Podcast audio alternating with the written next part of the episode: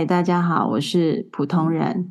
这一集呢，我们邀请到一位非常有气质的存在，所以呢，这一集我也会变得很有气质、很有深度，好吗？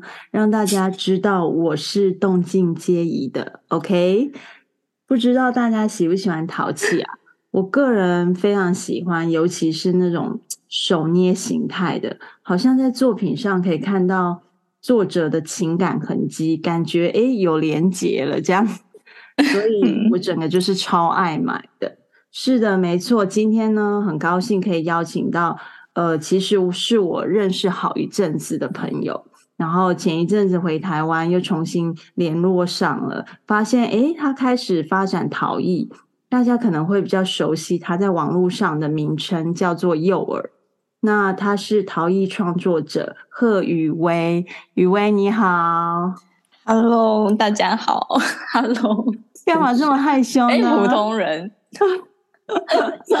我差点讲错了，有点嗯，OK，不可以把我的真名讲出来哦。我刚刚没有讲 BB，遗忘大家 BB。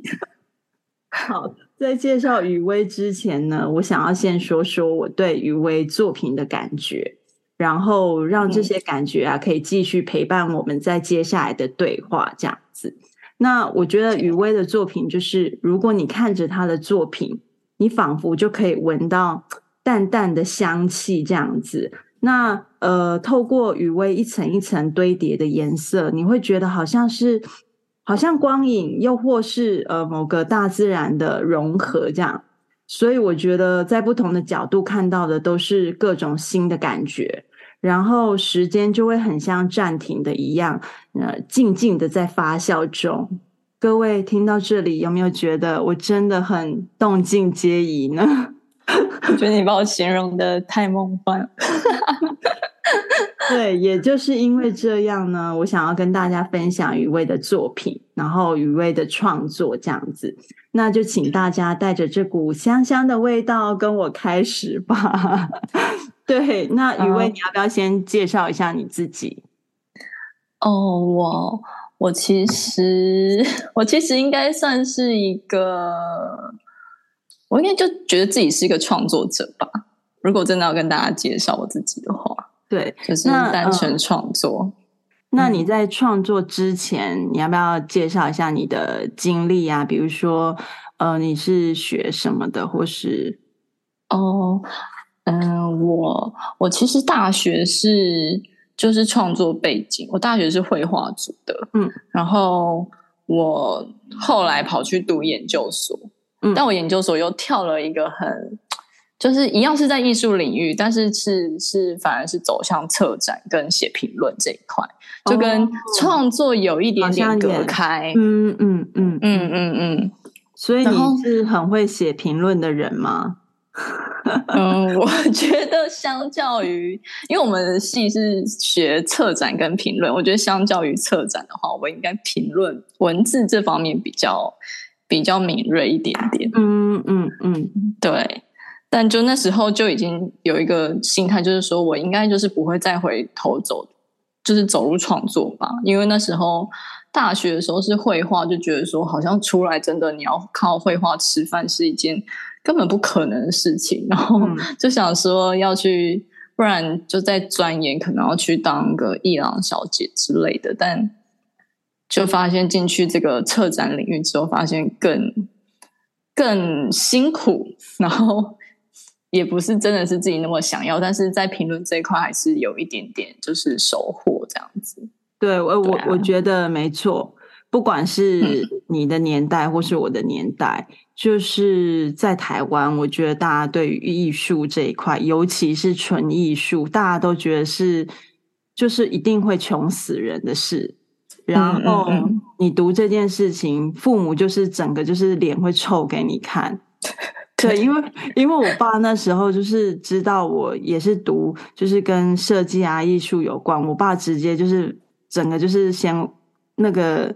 就是万谈这样子，就是觉得说，哦、oh.，对，就觉得说你弄这个要干什么？你你以后你你要怎么办这样子？所以我觉得这真的是普遍在台湾好像，我觉也许现在好一点了，但是我们的就是年代，大家普遍对于艺术好像还是抱着比较悲观、悲观的想法。对啊，对，尤其我觉得爸爸更容易，因为我那时候也是要走这一块的时候，我觉得我爸就是也是比较反对吧，会觉得，哎，这出来到底要干嘛？对，他会觉得就出来应该要。要工作，可是你很难想象靠艺术去工作是什么样子。对，就是，然后我爸也是觉得整个就是没录用啊。对啊，对啊，但反而是我妈比较支持我这件事情。嗯嗯，因为我从小就真的是喜欢画画，就是喜欢这一块东西，所以他加上我可能读书真的是不是很擅长，所以她就觉得既然这样，不如就是。好好的再陪我往这个方向前进，这样子。对对，那这这边呢，就是要先跟大家说，我也认识雨薇的妈妈。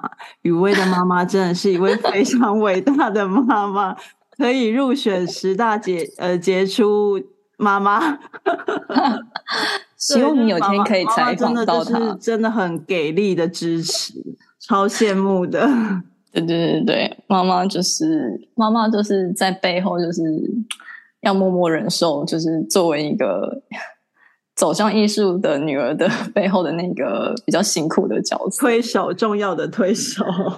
对，因为我觉得做艺术的人，嗯，应该我不敢讲做艺术，应该说做创作的人相对比较敏感。嗯，所以我觉得身边的人可能需要多去，呃，他们就可能要多担待他们的情绪。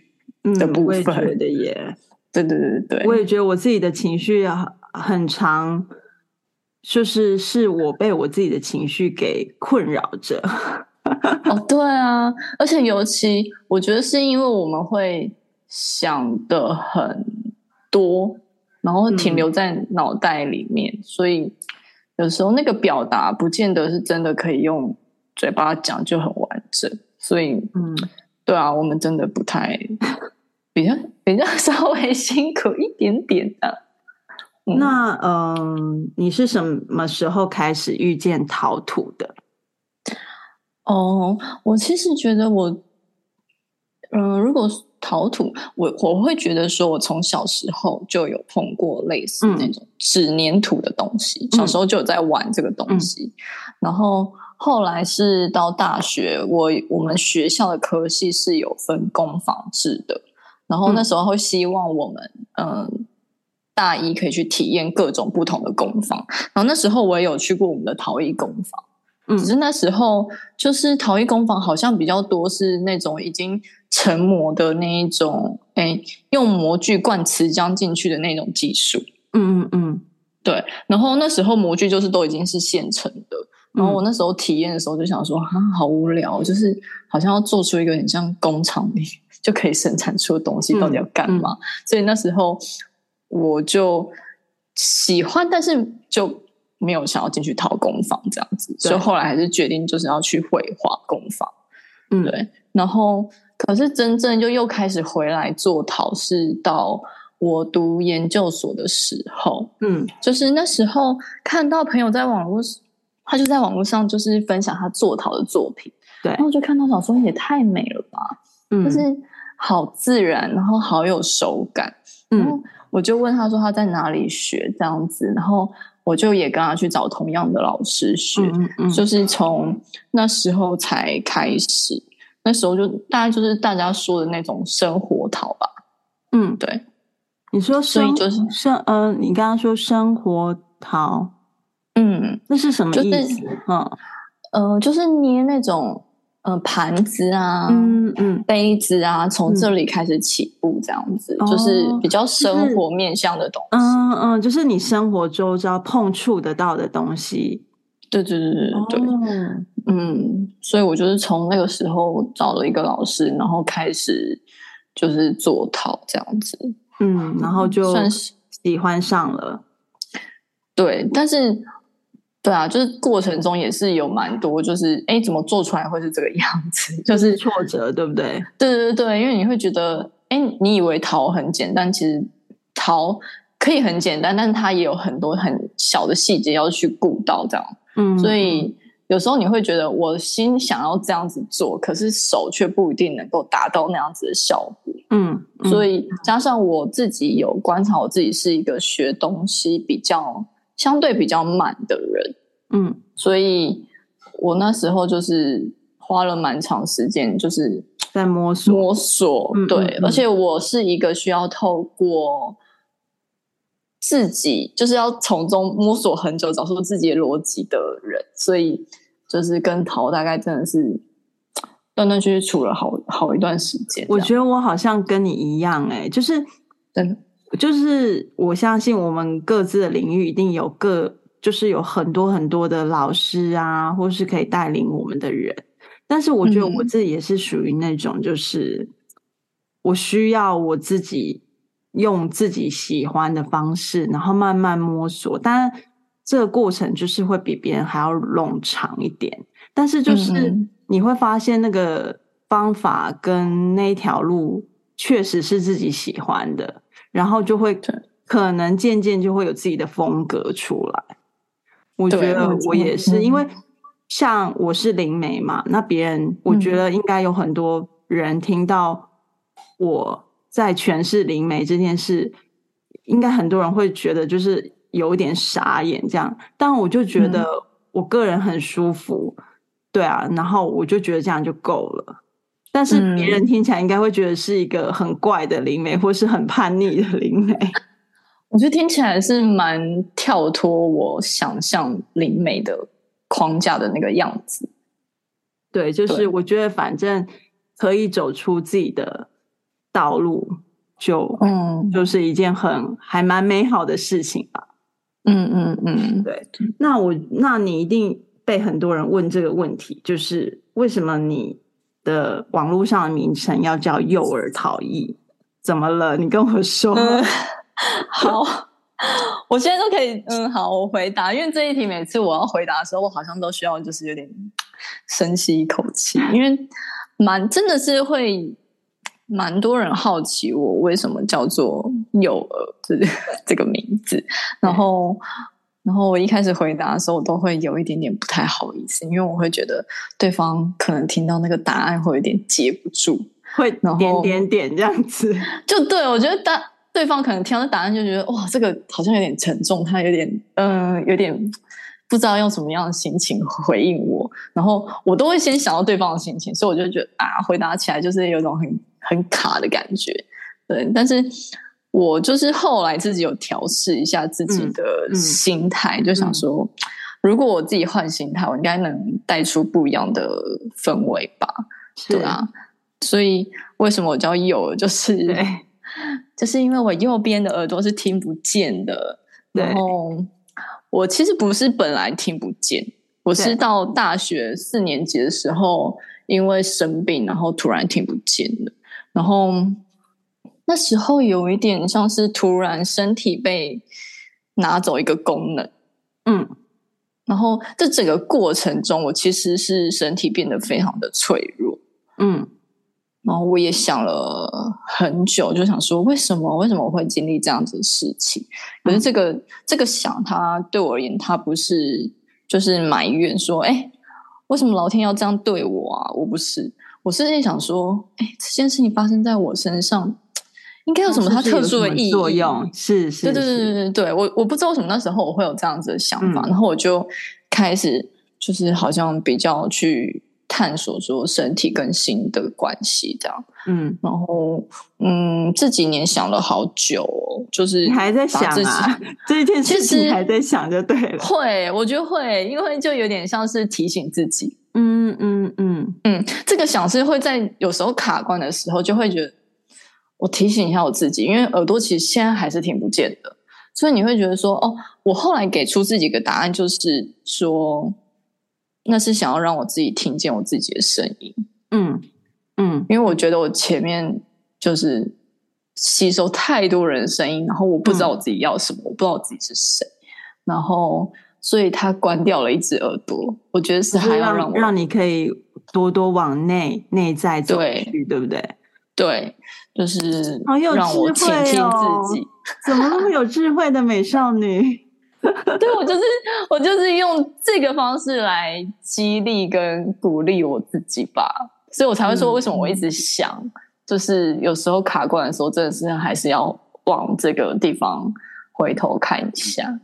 对啊，其实我觉得有时候常常会有一些看起来有点苦难的事情，但是如果苦难的事情只有苦难。那不是很可惜吗？我常常会这样想。我觉得，当我们愿意赋予它某种意义的时候，嗯、我觉得，也许我们的人生就会迎来不同的风景。嗯嗯嗯。所以我觉得，你这样，你可以这样想，真的超正面的。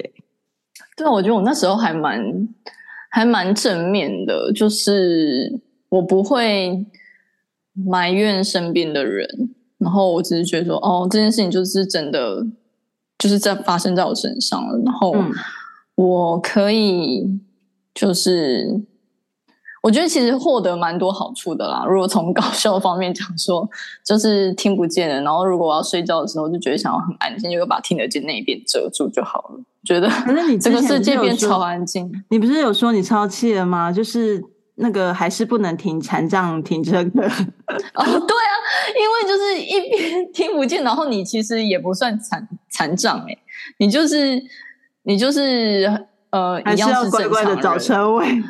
对，但是对我而言，其实我说真的有带给我一点点不太方便，嗯、就是身体的这个一个功能拿掉，因为它是真的几乎。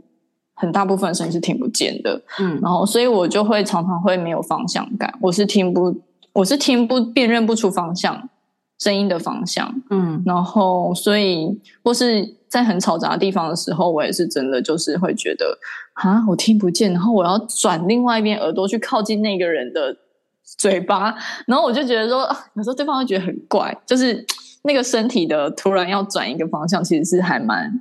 还蛮不自然的。哎，那你、啊、就是你妈在唠叨你的时候，你会下意识的偷偷就是把右耳就是朝他就是那边 那个方向？我我不敢，但是但是我每次他在念我的时候，都想说天啊，真的很想拜托他不要再念我了，因为我觉得有时候我可能是受不了那个念，然后我想把耳朵关掉，然后但是我又每次就很矛盾的心态说哦。可是我不能再关掉另外一只耳朵了，我必须真的，所以转念真的，人生一直要不断转，一直被我们拿出来聊。对，希望他应该是不会听，他应该是不会听这个吧？他应该没错，不然他也是个玻璃心，很脆弱。妈妈应该会打电话给我说：“嗯、哎呦，好久不见啊！”对，他上次还嗯。反正啊，好了，没关系，这部分先不要讲。但我还，但我还有一些没没分享，就是说，就是其实，就是为什么我又会把陶艺跟幼儿扣上？嗯，就是因为我觉得做陶这件事情是和我内心是非常贴近的。怎么说？就是，因为我觉得我是一个，我前面说，就是我们做艺术的人，就是我觉得我们很敏感。嗯，然后我觉得我又是一个。很多情感的人，嗯，然后我脑袋很爱思考很多事情，很爱找问题思考，嗯、然后我就觉得用讲，我真的是常常表达不是很清楚，嗯，然后词不达意这样，对。可是透过就是做陶，或是说做创作这件事情，我觉得对我来说，它让我发现它是我生命里面一个很重要的出口，嗯，就是它让我。尤其是做陶开始，它让我开始慢慢建构，或是辨认出我是谁，嗯，或是我的未来想要往哪里去，嗯，然后开始对未来的生活就是有想象，嗯，之前可能是没有，就是觉得说啊，我以前我不知道我要做什么，嗯，然后我也不想当上班族，我也不想怎么样，但是我不知道我要做什么。可是做陶这件事情一路这样子过来，然后我发现。我对未来的生活是可以有想象的，对啊，就是就是我觉得好像作品在为你慢慢勾勒出那个未来的雏形，对不对？嗯嗯嗯，没错。而且这个是跟跟大学在画画的感觉又非常不一样。就是我大学在画画的时候，会觉得说，哎，那些就是画在纸上啊、画布上啊、木板上啊、嗯、那些，我都觉得其实有一点勉强。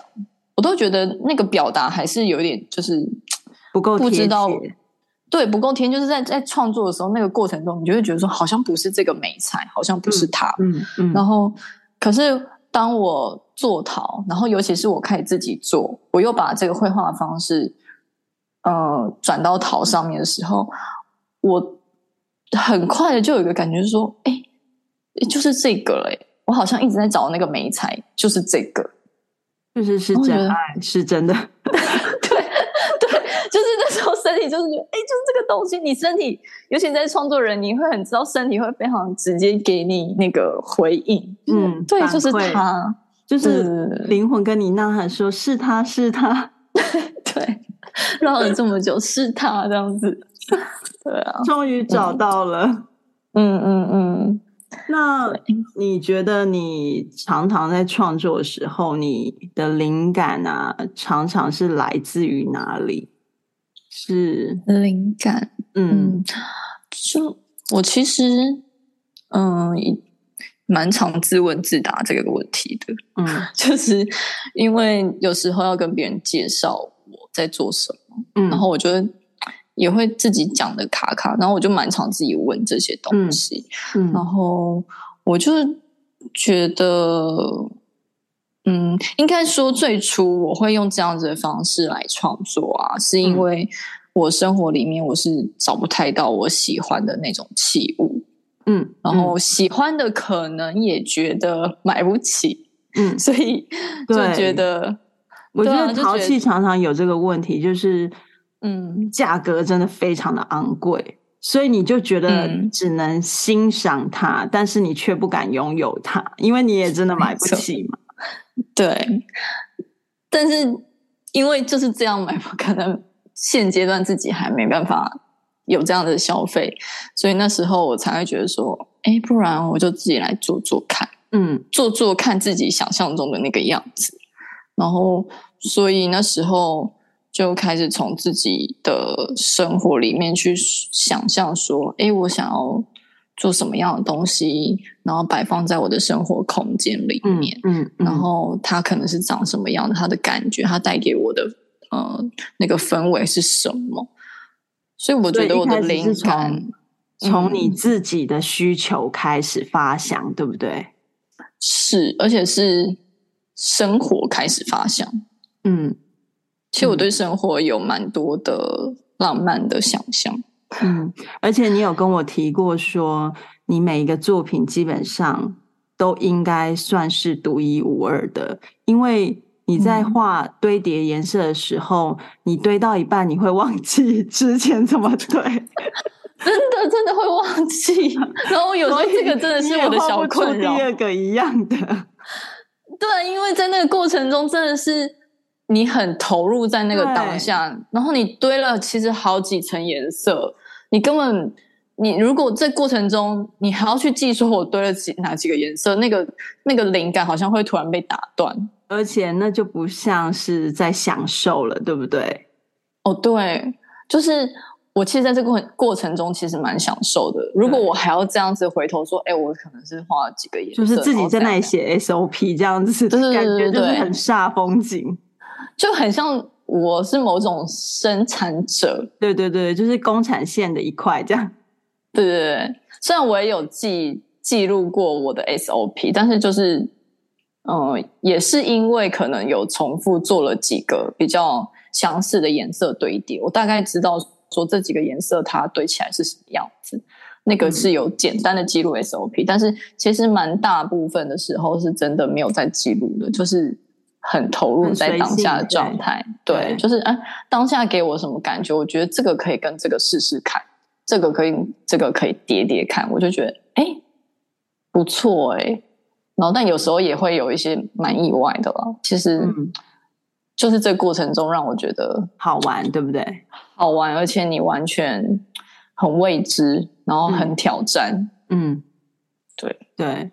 我觉得呃，欣赏你的作品的人一定也感觉出来，就是每一个作品好像就是你都是一个你孕育出来的创作，一个生命一样，因为每一个真的都很不一样的感觉。我自己看来是这样。嗯嗯嗯，我我觉得对啊，欣赏我作品的人，甚至会来找我的人，我觉得他们某一部分。除了了解我在做什么，然后他也蛮信任我的吧。嗯嗯，对，我觉得这这两个特质还蛮重要的。对对，那嗯、呃，我发现有些人会就是创作者或是艺术家等等都好，我发现很多这样子的创作的角色的人呢，会很很怕没有灵感。然后会觉得那种时候就是觉得好像什么都不够好，或是没有任何感觉。嗯、但我我我不知道这样讲适不适合。但我以前画画也有这种感觉，然后一直到现在当了灵媒之后，其实也有这种感觉，就是你好像觉得就是突然就空了，然后拿不出什么东西来，就是整个人很空。但是，我觉得我自己通常遇到这种情况的时候，我都会欣然接受，然后反正就告诉自己说，那就好好放空吧。等到某一个时刻，它应该就顺其自然，它应该就会再回来了。就是我对这个东西，我觉得我是嗯欣然接受的。所以我觉得灵感消失的时候，它。消失的目的应该是为了要重新迎接灵感，对我来说好像是这样。那对于你来说，灵感消失的时候，你觉得你都是怎么度过这样的周期？嗯，我我可以先反问您吗？就是你刚刚说，就是那突然会空掉的状态，是不是往往前面都有一个很密集的时候？嗯，如果是画画小时候的时候，我觉得没有诶，因为应该又回到你在前面一个话题。我觉得画画对我来说也是有一种，你觉得你在创作，但是你觉得这个美彩好像不是你的真爱，所以你就会常常空掉。那如果是以现在的灵美来说话，好像是，就是有时候，嗯，突然。呃，很满的状态，我就会好像整个人就是空了，身心灵都空了这样子，嗯、然后就是会需要一段时间恢复这样子。对，嗯，对啊，因为我觉得你刚刚讲的，就是尤其是灵媒这个过程，就跟我在现在创作会遇到，就是好像突然灵感消失的状态，其实蛮接近的。嗯，就是以前不会觉得什么灵感消失，顶多就是会觉得灵感好像现在停滞一下下。嗯，可是会觉得好像灵感消失是，往往我觉得是我呃很经历过很密集的大量的创作的一个过程。嗯，然后那个过程可能很蛮消。要说消耗嘛，确实是有消耗，就是因为你很大量的一直在投入在那里面，嗯、然后要一直给，一直给，嗯、然后那个一直给的过程中，其实你没有东西进来的话，对，对，对，就很容易会有这种啊，我突然我要再做下一个的时候，我会突然，哎，我不知道我要做什么，断片了，对，然后就会紧张，就觉得说怎么办？可是我还有下一个。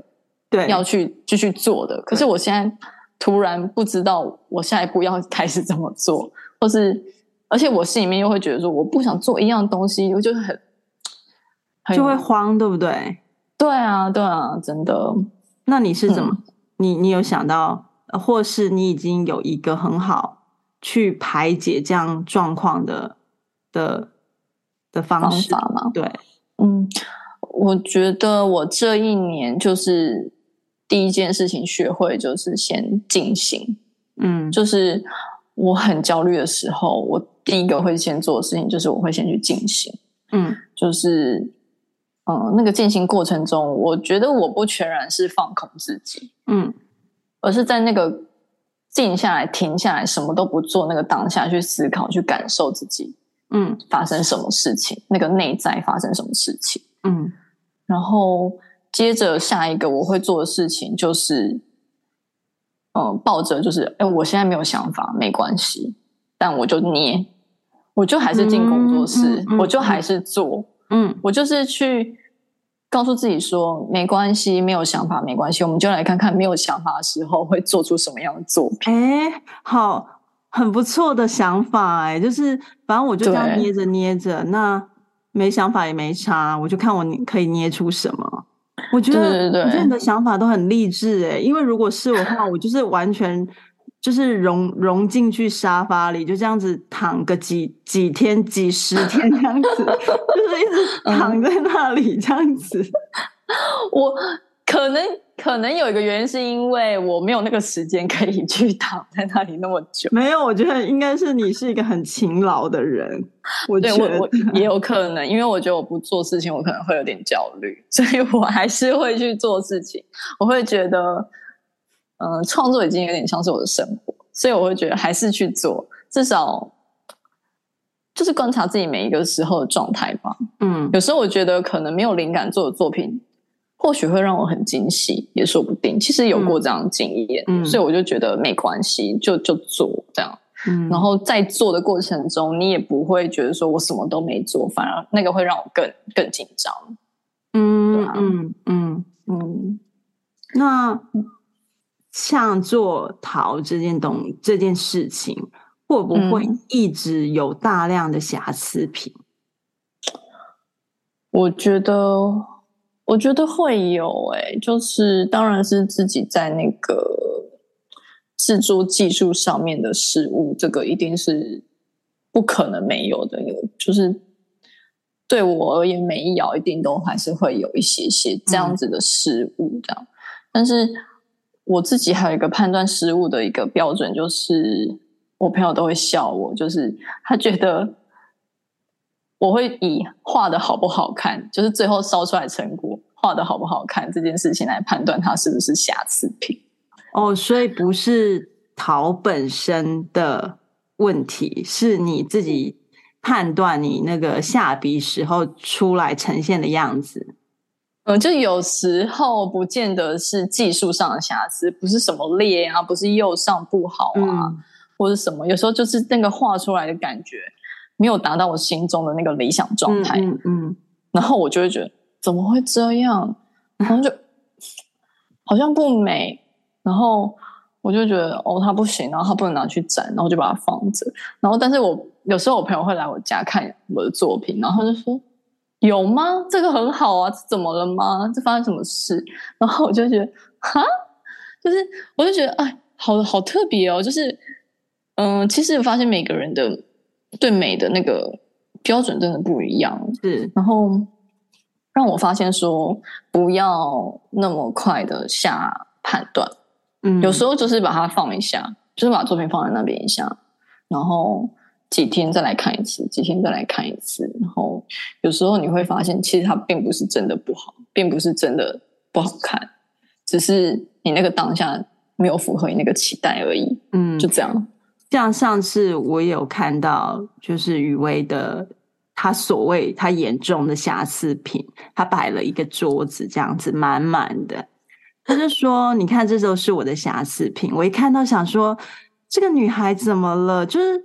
这一桌的作品都超好看的，我说哪一个到底哪一个是瑕疵品？因为我以为瑕疵品就是嗯、呃，可能有裂痕啊，或是哪个地方敲破了一角，嗯、或是烧烧的不好，有有这个很明显的那个。瑕疵的痕迹，但都不是。然后我就觉得这个女孩有事吗？这样子，欸、这就是大家蛮常的，大家很匪夷所思的地方。对啊，但有些真的，嗯，我觉得这个主要真的是过不过得了自己心里那一关啦。有时候我还是会，就是哦，真的吗？如果我朋友都说真的很不错，不然我就先让他站出去看一看。嗯，然后果然真的获得蛮多回响的，但有时候真的还是过不了自己心那一关的时候，就没关系，你就在我家，就在家里好好待着也没有关系。其实我觉得我可以理解你这种，因为每个人真的对于自己的标准评评评分的方式不一样。像我也是常常觉得很不 OK 的东西，但旁边人就觉得其实超 OK 的。然后我就在想说，他们为到底为什么觉得 OK 啊？对，就是我觉得这就是，嗯，对啊，每个人就是不一样，每个人的那个。我觉得可能是自己有盲点吧。有时候我自己后来觉得是因为一直在做重复的东西。我所谓的重复，不是说那个那个作品一模一样，而是说那个重复的行为、重复的呃形式在做的时候，你会没有那个空隙可以跳出来看。嗯，所以你就很容易。要说单逆嘛？或是就是你会觉得哦，好像会有些盲点，对不对？嗯，你会看不见。嗯，然后我之前啊，很常在网络上会看到一些影片，就是有一些陶艺家，他们会把自己的瑕疵品，就是狠狠的砸烂，然后敲碎这样子，哦、然后再回收利用嘛。那嗯，可是就会变成说很多敲烂跟砸碎的瞬间，会把它拍成影片。然后我发现，哎，其实好像看了蛮疗愈的。我我想当当下那个敲碎的，就是陶艺家自己敲碎的那个当下，他应该也觉得心里蛮爽快的吧。所以我在想说，就是你会就是也会想要敲烂砸烂他们吗？哎，我我反而我反而没有这样子的。呃，行动哎、欸，就是我有看过那样影片，但是我没有觉得从那个当中我会获得一种很爽快的感觉。我啦，我自己比较，我觉得我也是哎、欸，因为我就在想说，我就幻，我就看那个影片的时候，我就幻想我自己是个陶艺家的话，我会不会这么做？嗯、我就想，我就觉得我一定是舍不得啊！我觉得我的作品每一个作品，我怎么可能舍得把它砸烂？而且我觉得，就算是瑕疵，每一个瞬间都是一种艺术的展现吧。所以我觉得我这个人就是，如果我还好，我不是艺术家，但是如果我是艺术家的话，我家里可能会变成货仓，这样就是堆满、哦、堆满所有的东西，都都不会拿去砸，都舍不得，还是摆在那里。我嗯、呃，应该说，其实蛮多，我其实也。听过蛮多都是会直接就是让他就是敲毁，就是他可能不一定用砸的，他们可能是用榔头或者什么的敲他们，就让他敲碎，就是这个东西就不会，因为它是瑕疵嘛，它就不会再出现。然后就嗯，有的人会这样做，但有的人不一定会这样做，他会觉得那个瑕疵可能一点点，但还可以使用。嗯嗯嗯，还可以使用这件事情。有的会可以把它拿出来，就是变成比较呃比较低一点的价格，嗯嗯嗯嗯嗯，再来贩售。嗯、我觉得这样也很好，就是让东西还是在流通的状态。但可能有的人比较高标准，他就觉得说这个就是瑕疵，他不可以再流出去。嗯，就每个人对这个东西的定义不一样，所以看每个人想要怎么做了。嗯嗯，那我知道也会有。人来跟你定制客制化的陶器嘛，比如说什么杯子啊，嗯、或是一些就是像你所说的这些生活用品这样子。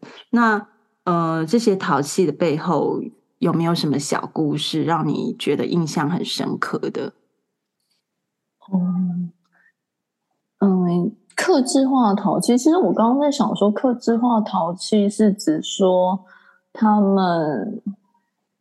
是说我要一模一样这个东西吗？还是说你是说他们要，嗯，就是我要做这样？比如说，呃，我妈，呃，我妈很喜欢粉红色的东西，然后他生日了，我想要送他一个粉红色的，就是杯子，然后就是当成礼物这样子。嗯、对，有没有这种，就是人家跟你克制产品？哦，其实我之前比较少在接这种克制化的作品，因为嗯，每个作品大部分会来克制化，都会想说，哎，他会先找好你的作品的照片，嗯，然后就会给你看，说我想要定制这个可以吗？然后，因为我前面有讲到，我每件作品都只有一件，对，所以这个要求对我来说非常难达到。嗯嗯，我都会很明确跟客人说，诶，我作品是没有在做一模一样这件事情。嗯嗯，所以他们，所以我有好一段时间其实没有在接什么客制。嗯，就是直到最近才有，就是有朋友想要就是请我做被子，因为他说，因为我们之前共共同认识的一个老奶奶，她她有买过我的被子，就以前第一档个展的时候，她有买过，然后就她最近不小心就是打破了，然后我朋友知道，就说他想要请她，就想要请我做。对啊，就是他就觉得说，哎、欸，他说他老奶奶就是有点难过，他说是杯子打破了什么的这样子。然后我本来就是已经很久没有在做这种就是生活器皿，我比较做的都是花器为主。嗯，嗯嗯我想说好啦好啦，就是 他一直拜托我，我就我就做做看好了，就是又再做一次，然后。之前可能还有时候会用一些拉胚的作品，嗯，但是这一次我就是都纯手捏做，就我就做出来。你嗯，我可以问你说，为什么你后来都是比较以花器为主，比较少这种生活的器皿，比如说杯子啊，或是一些生活小器？哦，因为主要。我的作品的形态是，我的作品外面是没有上釉的，嗯，就是它其实是我调配的那个泥土的泥料的颜色，嗯，画上去的，嗯、它的釉是只在里面，嗯，那这一部分会让我觉得说，在做使用器皿的时候需要需要留心，就是，哦、嗯嗯嗯，它不像釉那样子，就是直接完整的包覆，我不知道它会不会有可能。卡色的问题啊，嗯嗯嗯，因为等于说它外面是一个比较相对于里面有釉，是一个粗糙面，嗯嗯，对。那这一部分我不确定，我也没有把握，所以我后来就比较少做，嗯，然后就干脆直接对。专业花器这一部分，因为花器你外面不会碰到什么茶渍啊或什么的，也不会有人拿花器傍水来喝。对，所以就完全 不用担心，就完全符合我可以尽情创作这个这个想法，这样就是完全不用去担心顾虑这一块。对，嗯，但是因为刚好这个朋友邀请我做这件事情，我就想说好啦，不然我再做一次看看，嗯，然后重新调配图啊，然后。就是去做、去画出来，然后烧出来，自己也烧出来之后也实验过，说确定它的卡色问题几乎是没有的。嗯，但是但是陶就是不管是任何陶或瓷杯，你用久它一定还是会多少会有一点点，嗯，有茶水流流下来的痕迹，这是肯定的啦。嗯，我自己观察，就算你买市面上的那一种工厂生产的，也一定还是会有。哦，oh. 所以我还是会先跟客人说，哎，我已经有实验过了，但是时间久了，它一定还是会有痕迹，这点就先你要能够接受，对，嗯嗯，那他们能接受，我我再做，嗯，这样会比较好，嗯，对啊，嗯，但也一样，就是没有在做一模一样的，就是画的话，就是现在比较会偏向是让。客人告诉我他想要什么样的感觉，嗯，然后就让我自己去发挥，嗯，可能说他想要有一种温柔的感觉，嗯，然后或是他想要一种什么样的颜色色系，但是怎么样的组成，怎么样的配置，那就是让我自己去做，嗯嗯，就是要有发挥的空间，嗯，对，一定要有这样子的部分，不然我会觉得。做起来之前有尝试做过一模一样，就发现非常的痛苦，非常的卡死自己。对，所以我就真的会觉得好像手手脚被绑住了一样。对对对，然后你的你的创意的想法也会被卡住，嗯，然后你会一直觉得我要一模一样，一模一样这件事情，这件事情就在我身上很难发生。我也会很容易觉得很无趣。我也很佩服那种，就是网络上看到有一些呃陶艺家，他是自己做，但他可以一次就是可能做一二十个一样的陶杯。其实我觉得大家选择不一样，嗯、但是我觉得那样的方式其实也蛮令人敬佩的，因为要很精准的做出一样的东西，嗯、我觉得也是很厉害的事情。对啊，其实我蛮羡慕 那一那一种类型的人，就是他们可以，嗯、呃，几乎我觉得那个是一种，如果要成的话，应该是一种公益的，嗯嗯嗯嗯，公益的境界吧。对对对，因为其实每一个我我看我其实这样看他们做，其实每一个都还要很精准哎，就是每是指拉胚的作品吗？嗯、呃，对。如果要做出一样的，是不是其实拉胚比较容易达到，对不对？嗯，相对快速，容易达到。对，对，但那也是他们经过很扎实的训练。嗯，像我就 没办法做拉坯的作品，还是拉不出来的。我可以尽量，但是我会觉得这件事情就是。要了你的命这样子，对，我后来就认命了。我发现我就不是要走这样子的路，我就是手捏，嗯、我就是不会一模一样这件事情，那就不用勉强我自己，那就是我自己的方式。所以他们有他们的优点，我也有我自己的优点，这样子。我觉得确定自己喜欢的状态是一个我觉得很棒的事情，就是没什么好说的，嗯嗯嗯，我就是喜欢这样。对啊，我觉得这种感觉，嗯、这种确定感，我觉得还蛮爽快的。对啊，但是这个真的是在做的过程中，边做边整理自己才会发现的。之前也还是会有很挣扎，嗯，我现在偶尔也还是会有挣扎，会觉得说，哎，我这样这么不会拉胚，我是不是就不是一个呃正统的陶艺的创作者，嗯嗯嗯、或是我我不专业？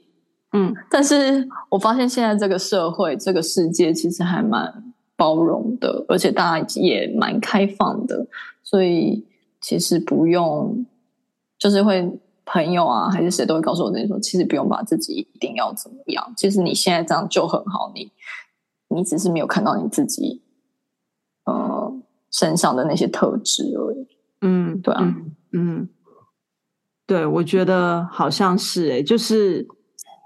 好，虽然你跟我是不同领域，但我觉得我们两个好像很多心境都是一样的。就是你，嗯、我也会有那种哇，像我这种半路出家的，然后别人会不会觉得我很不专业？然后从我嘴巴讲出来的东西都好，就是可能都没有一般大家既定的那些话语，我也会觉得人家会不会觉得我来乱的这样子？但是其实就是。慢慢的自我挣扎，自我挣扎一阵子之后，你又会从那个自我挣扎里面找到信心。嗯嗯嗯，觉得就是大家都会长大。对啊，就是一次一次吧，就是所以我觉得可能这件事情就真的是适合我们做的事情，所以我们才会在这过程中挣扎，然后又突破，挣扎又突破。嗯，对吗？我自己是这样解读啊。我我觉得对我也是啊，就是真的有时候挣扎之后，你就会影响一个突破，然后你就会很开心，你自己又过了一关这样子。嗯嗯嗯，对啊。那你在未来的日子里，你有什么想要自我挑战的事吗？比如说做做做更不一样的，就是形态，对，或是。嗯，出国出国放风，或是，哎、欸，你你现在是在通灵吗？没有，你说我完全都把你的话，你好像帮我回答完了耶，怎么回事？好了，我还是我还是我还是讲一下，就是一个就是真的是想要做除了，嗯、呃，应该说除了功能性以外的作品。嗯就它可能不一定要有功能性，嗯，然后可能是某种比较大型的雕塑之类的，嗯嗯，因为我其实还蛮想，哇，其实还蛮享受做大型的作品，只是我的窑真的是我现在没有办法有那个空间 去买到大的窑，嗯，所以我现在作品只能受限在一定的范围内，嗯嗯，嗯，然后就是比大的窑需要比较大的空间，对不对？然后也要材料这些，其实需要蛮多资源的，对不对？嗯嗯嗯。所以自我挑战的事，应该是不是就是想要做的事啊？就是未来自我挑战的事，如果是朝向更大的窑的话，那代表自我挑战的事是要努力的，就是赚大钱。哇，OK，嗯，这确实也是啊，这确实也是。所以我这里又突然，那个、对，又突然发想到一个问题，就是，嗯，所以你会不会觉得，就是在创作跟收入这件事情中间要找到平衡，真的超难的，对不对？对，而且我觉得这是好像我几乎身边有在做创作的朋友，也都会经历这样的过程。他们今天就会发展出，要不就是，嗯、呃，我只能说从做陶的啦，嗯，要不就是真的就是一直有在做生活淘重复量产的作品，就是朝商业模式，对不对？对，然后少部分做创作，就是会分两条支线。嗯，然后不然就是在第三条，就是他们还会做教学，嗯嗯嗯嗯，这样才能让，就是以目前的我们的呃能见度来说，嗯嗯，好像似乎只能用这样的方式去维持平衡，呃、去维持平衡，对、嗯、生活的平衡。嗯，但我目前、就是、你会想要，你会想要就是教学部分，你会有兴趣吗？我目前是真的没有兴趣，就是也有蛮多人。我跟你讲，小朋友捏出来的桃真的好可爱 哦。如果我唯一想要教学的话，真的那个对象可能就只是小朋友。因为这次我回台湾，然后我女儿也有去学陶，嗯、你知道，我老二居然跟我说。因为我们家是自学嘛，那我就有跟他们说，哎，你们无聊的话，你们要去查一下大学有什么科目这样子，然后你们自己就可以慢慢思考。虽然他们现在才小学，但是我就说你们有很久很久的思考时间，可以去想到底要不要读大学这件事。然后他们两个就真的傻傻听妈妈的话，就去查了。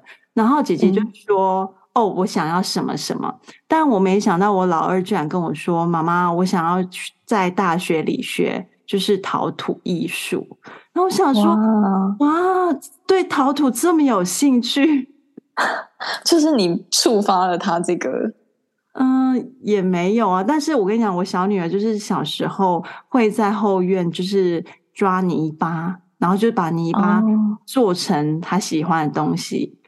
然后哇，就是如果那些东西都没有坏掉或是碎掉的话，我就会一直保存。然后我才发现，原来泥巴这么坚固，因为有一个已经放了大概三、嗯、三四年了，那个真的就只是后院的泥巴，到现在都是超坚固的。所以我就觉得，你就把它干燥吗？就放着。我就真的就是放着，然后不去动它，这样子就摆在比较高的地方，它完全就是超坚固。然后就是觉得说，哇，泥巴好神奇哦。嗯，因为它它有那个粘性，而且应该有很多的，就是，哎、啊，我应该要怎么讲它？还是我家后院其实是红土这样子？就是它应该有很多的微生物让它出生，嗯嗯，所以它可以就是有粘性吧。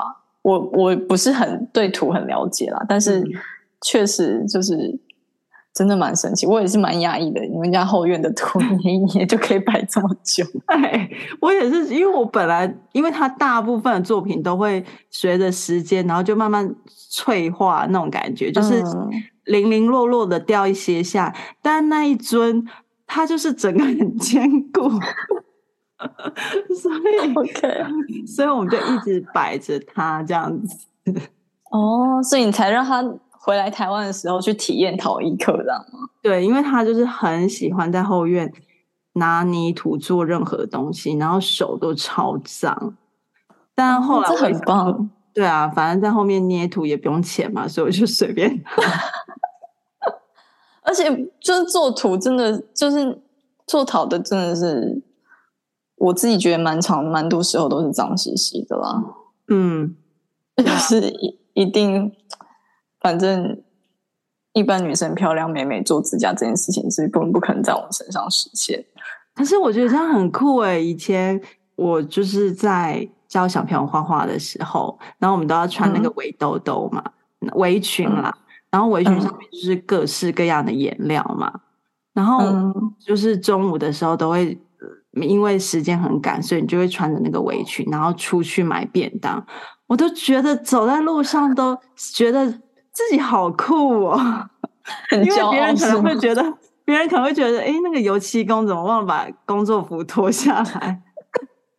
可是我就觉得，你穿怎么可能会是油漆工？但就是很像某一种，还蛮酷的啊，就是脏、嗯、脏兮兮的。我好像比较喜欢脏兮兮，然后比较。比较害羞，好像打扮的漂漂亮亮的这样。哦，对啊，其实我自己也觉得，就是因为做陶，所以什么指甲怎样，我就觉得剪得干干净净的。我觉得我的手就是这样，我觉得对自己的手这件事情是这样，还蛮莫名的觉得 自豪嘛，要到要到自豪程度吗？就觉得说我我，我的手是创造出可以。还蛮敬佩自己的手吧，对，是匠人奇妙的心态。对，然后刚刚你说还有一个就是出国走走这件事情啊，其实最近自己心里面发酵的是很想要去体验看看驻村。嗯嗯嗯，不管是国内或国外，好，因为一直都没有，一直觉得自己的生活可能。比较没有变化吧，嗯，就日复一日，差不多都是一样。然后很想要有新的东西进来，嗯、但也没有真的出去驻村过，嗯、或者去到什么地方认识不同的人。其实我觉得某部分还蛮渴望跟别人交流的，嗯，就是不同的文化，或是就算在台湾也会有各自不同的文化背景嘛。嗯，我觉得，我觉得做艺术。很需要这种冲击，就是不同的东西互相就是在撞击之下产生的火花，我觉得很需要，不然真的很容易会有那种空，就是就对啊，卡住，对，嗯，但很矛盾啊，就是一部分很想要有新的东西进来，但有一部分就是如果还是要回到创作的话，还是会想要一个人自己很安静，嗯嗯，对。就是又是一个拉扯，对不对？还蛮拉扯的。但那这就是我。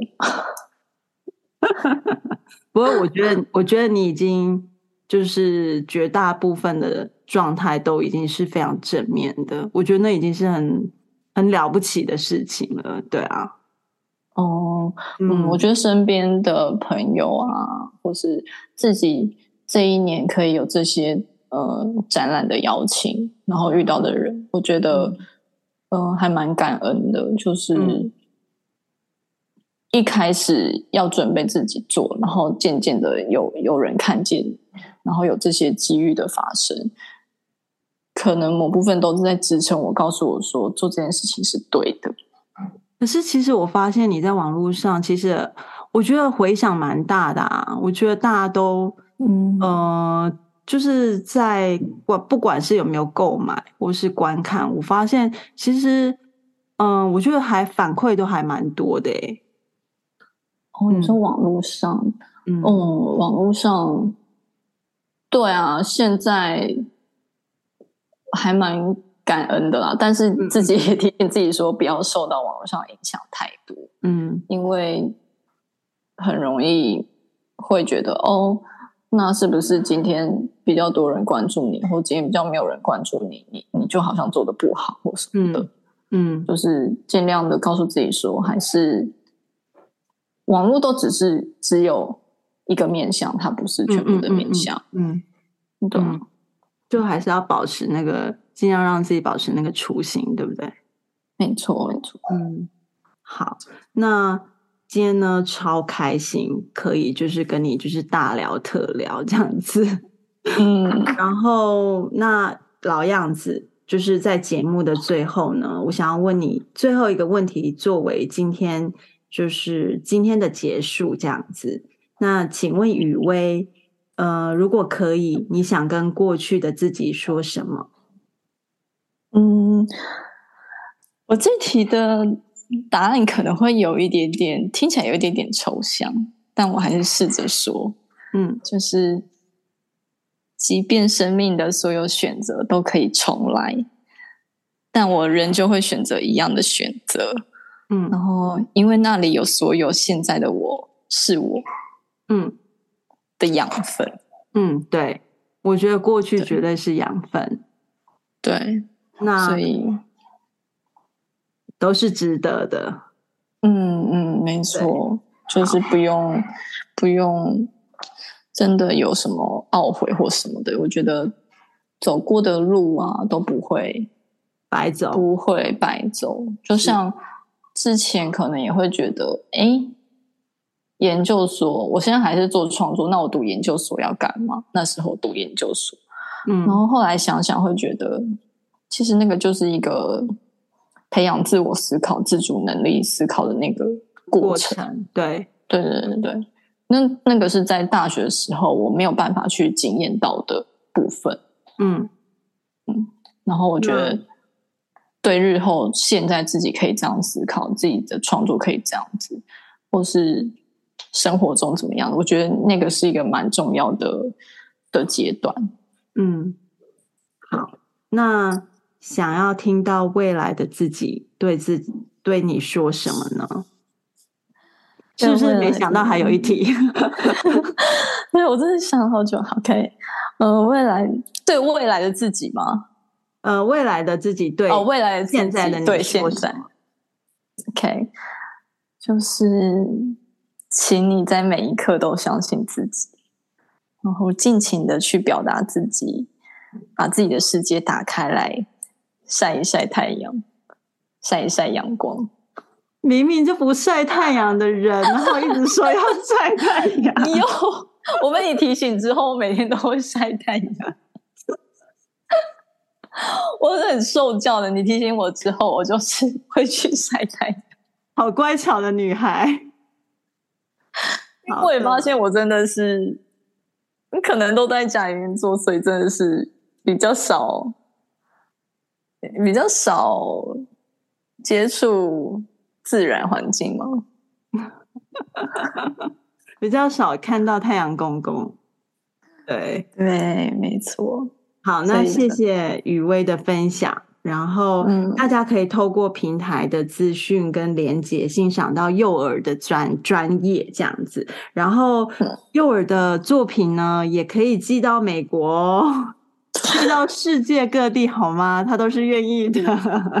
对，好，那今天就先到这里了。